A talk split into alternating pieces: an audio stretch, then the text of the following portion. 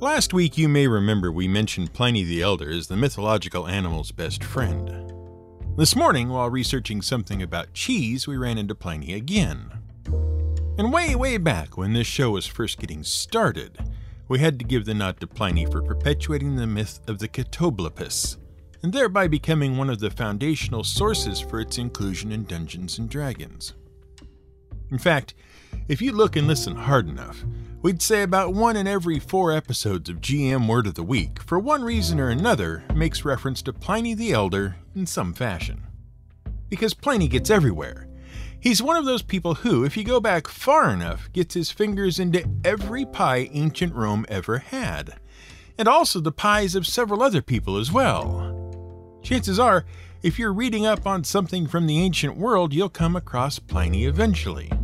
He's just lurking out there, waiting to pounce on your good information with all his bad. And we mean that with the deepest possible respect for what he actually accomplished. It's just that some of what he accomplished was flat out wrong, and in many cases, a step backward. And it's important because much of what Pliny the Elder had to say was taken up not just by Rome, but by many of the people who came after the Roman Empire and had to clean up the mess it left behind. As you'll see, most of those people just kept on following Pliny's lead, regardless of what road it took them down. And when it came to the pursuit of knowledge and figuring out how the world works after the fall of the Roman Empire, it really was true for a very long time that all roads led to Rome. Or rather, to Gaius Plinius Secundus, Pliny the Elder. This is GM Word of the Week and I'm Fiddleback. The basic facts are these. Pliny was born in 23 or 24 CE in what is now modern day Como in northern Italy. Unless, of course, you believe the assertion by 17th century French monk John Hardouin that Pliny was actually born in Verona. An assertion supported by a fragmentary inscription found in a Veronan field by yet another, earlier monk, which claims to be an elegy for Pliny's parents. Possibly. Maybe. Hardouin was fond of doing the sort of thing we generally enjoy doing here. You know, where we tell people that what they believe and know to be correct from common knowledge is in fact totally wrong. Surprise!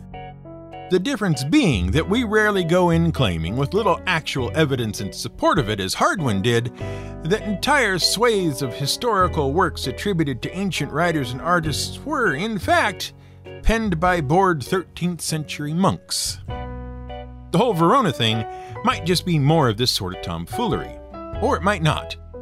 In any case, in the 15th century, it was Como that eventually put up a statue to their native son Pliny. So we guess they win. To reiterate, the basic facts are these Pliny was born in 23 or 24 CE. Period. End of sentence.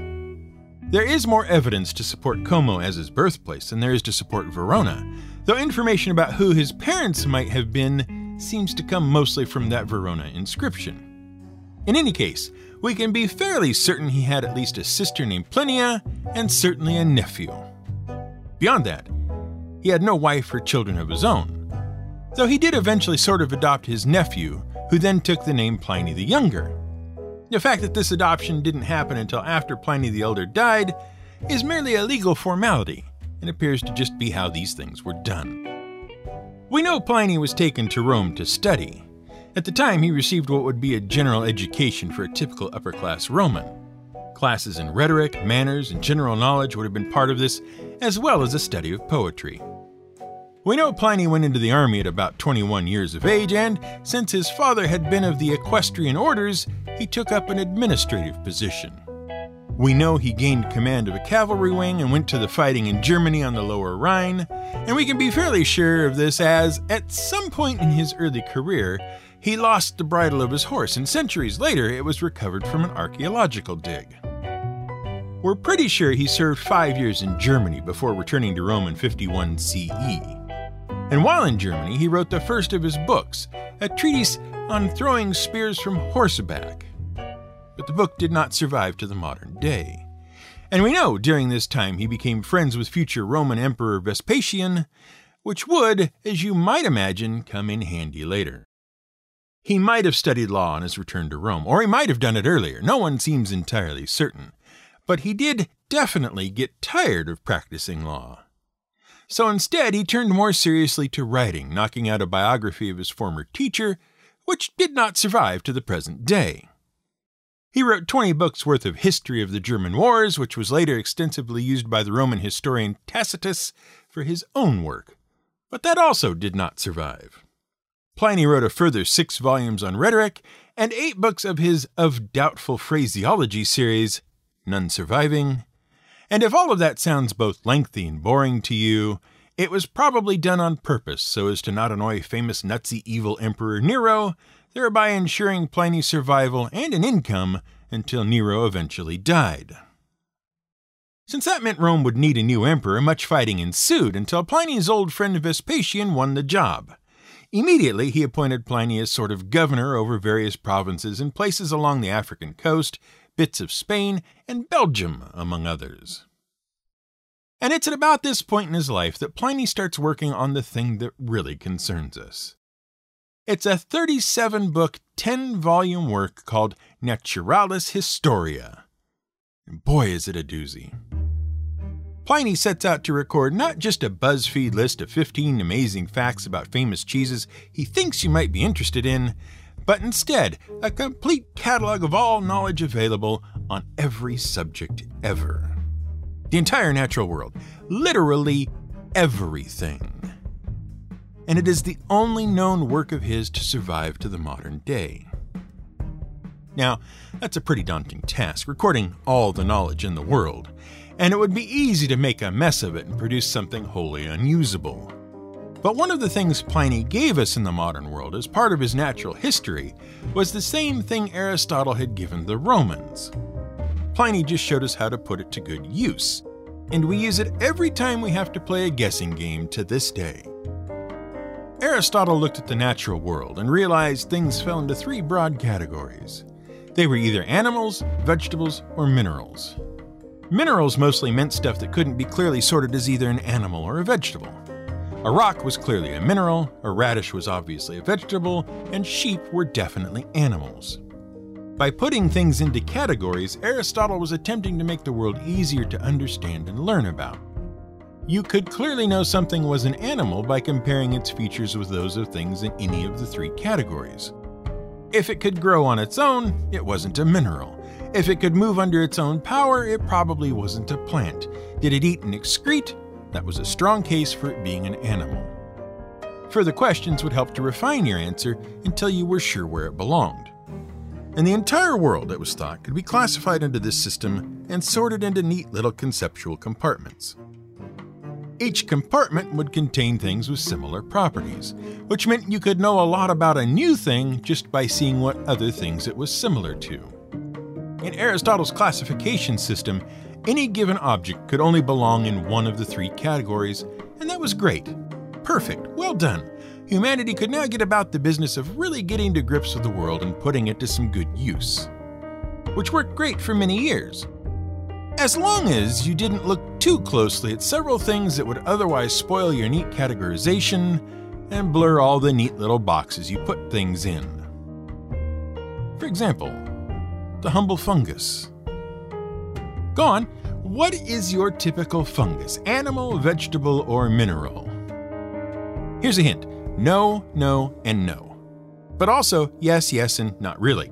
Sure, nowadays most people know a fungus is some weird combination of animal and vegetable. After all, many fungi exhibit some of the properties of both, especially as our definitions of what constitutes members of the plant or animal kingdom improve.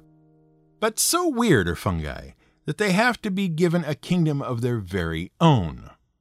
It wasn't long before Aristotle's categorization of things wasn't enough. It was getting so out of hand that Swedish naturalist Carolus Linnaeus, whom we've talked about before, had to come along in the mid 1700s and sort it all out. Well, sort of. He still kept the Aristotelian broad categories, but he further refined them down into a system of taxonomy and classification that would, as you went further down the list, tell you pretty precisely if you had something that already fit with other things, or something that past a certain point didn't fit at all. You can see our episode on tigers for more on that. But we digress.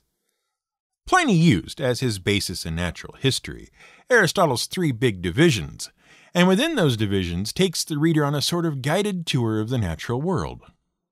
For example, in Volume 1, Book 2, Pliny begins with astronomy, taking as his first subject whether the world be finite and whether there be more than one world, passing through why stars are different colors, the origin of winds, the rainbow, and why the sea is salt, before ending astronomy with the dimensions of the earth and something called the harmonical proportions of the universe. He then proceeds in Book 3 to systematically, across the known world, country by country, city by city, mountain by mountain, and finally on the personal level, to detail such information as was available. By the end, you have a full picture of whatever there was to know about the entire world, its geography, locations, and the important individuals found therein, according to Pliny. And that's the first thing he contributed to the modern world with natural history a systematic approach to the presentation of comprehensive knowledge. You'd call something similar today an encyclopedia. But there is a second contribution he made, arguably of even greater importance. Because what it does is enable that thing that Isaac Newton said about standing on the shoulders of giants. You see, other writers might be happy to say things like, Butterflies come from caterpillars, which come from eggs laid by butterflies, and leave it like that.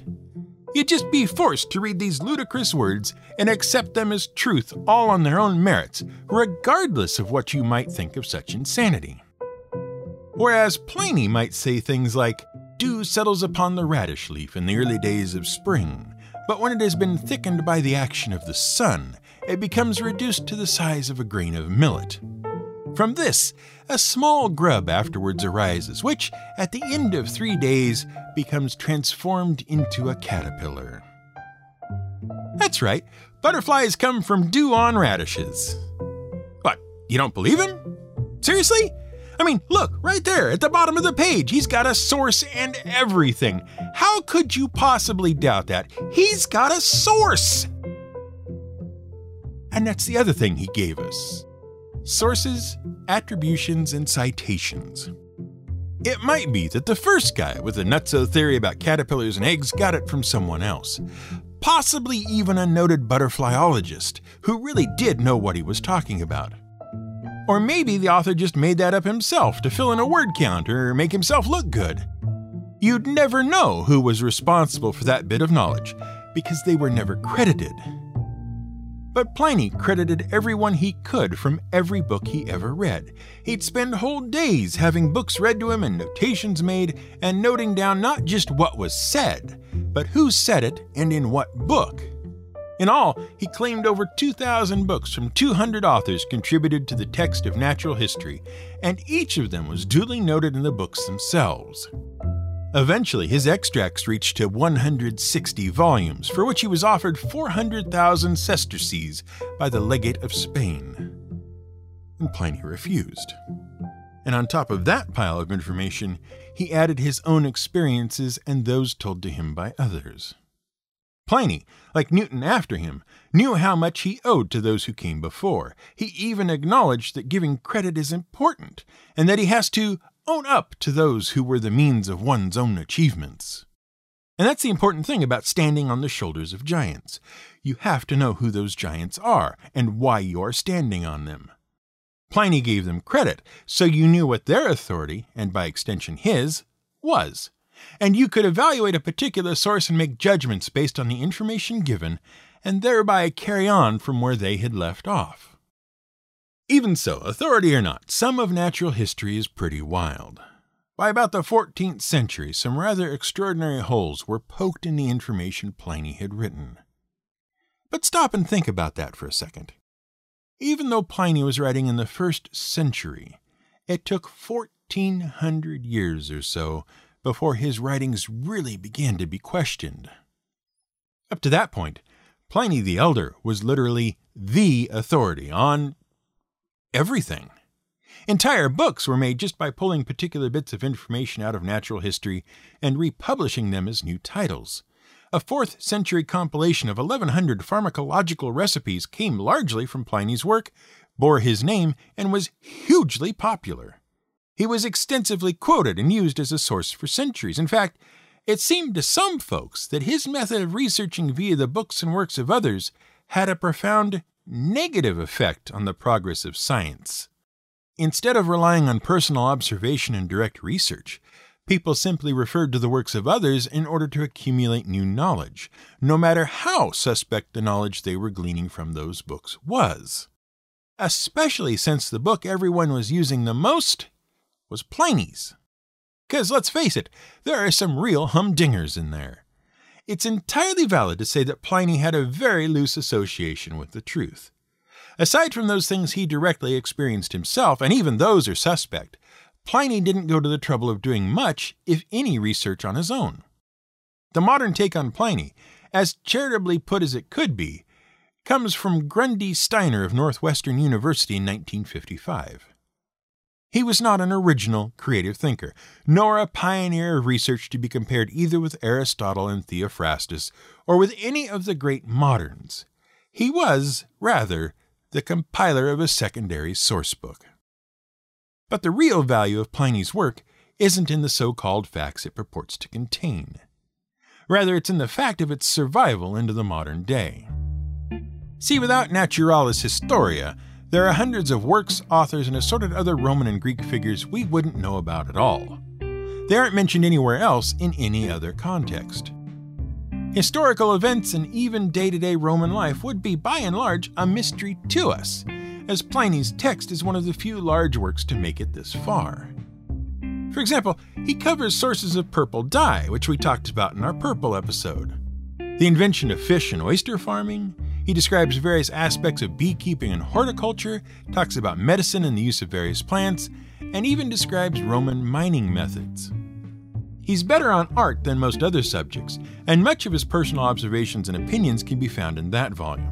Which is good, because his story is just about the only work from the period that still exists and lists not only the works of art, but also the artists who created them and the Greek and Roman authorities on the subject. A lot of the rest is just silly, though.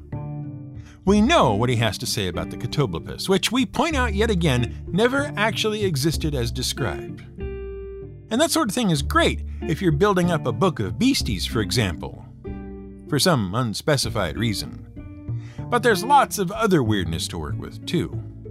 For instance, the scorpion is extra dangerous in Pliny's book. He says the southern winds have provided means of flight as well for the scorpion, for as the breeze bears them along, they extend their arms and ply them like so many oars in their flight, which is a harrowing thought.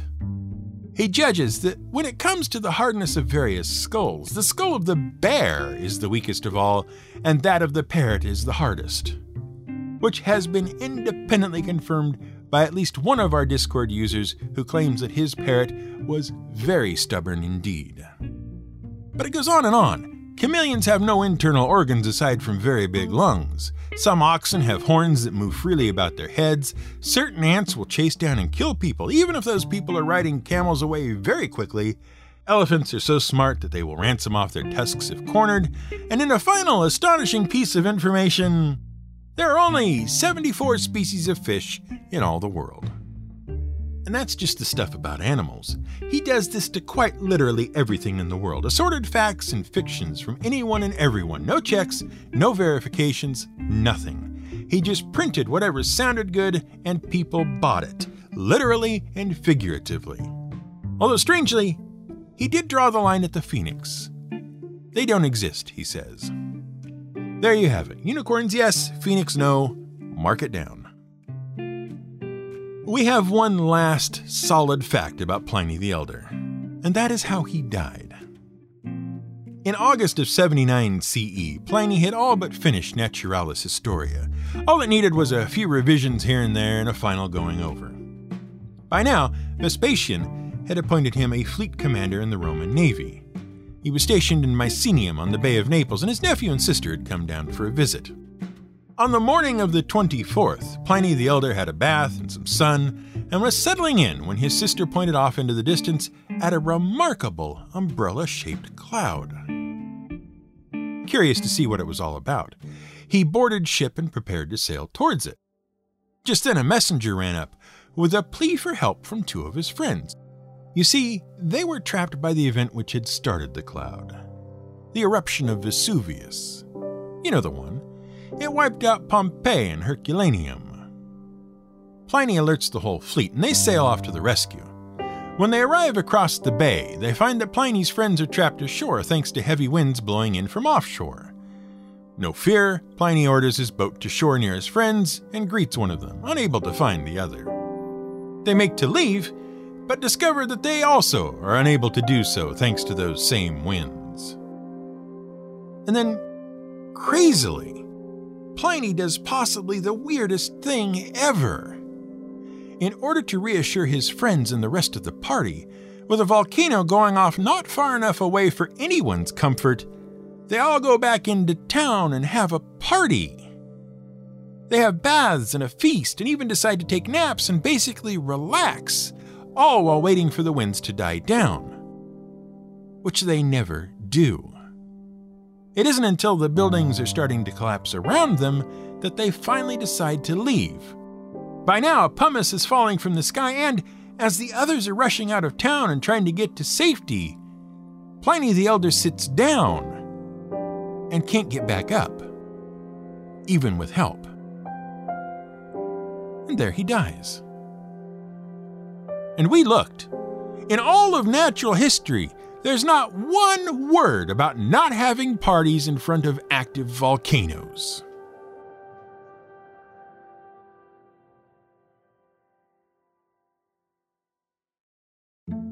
We hope you enjoyed this episode of GM Word of the Week. If you did, why not tell your friends about it? They'd probably like it too. Why not? We're supported by the generous pledges of our patrons on Patreon. Join us to get early episodes, transcripts, and more. Head over to our website at gmwordoftheweek.com where you'll find information on how to support the show, subscription links, and all those nifty older episodes we told you about. This episode was written, researched, and produced by me, Brian Casey. Today's music was provided by Blue Dot Sessions and Epidemic Sound. Cum grano salis.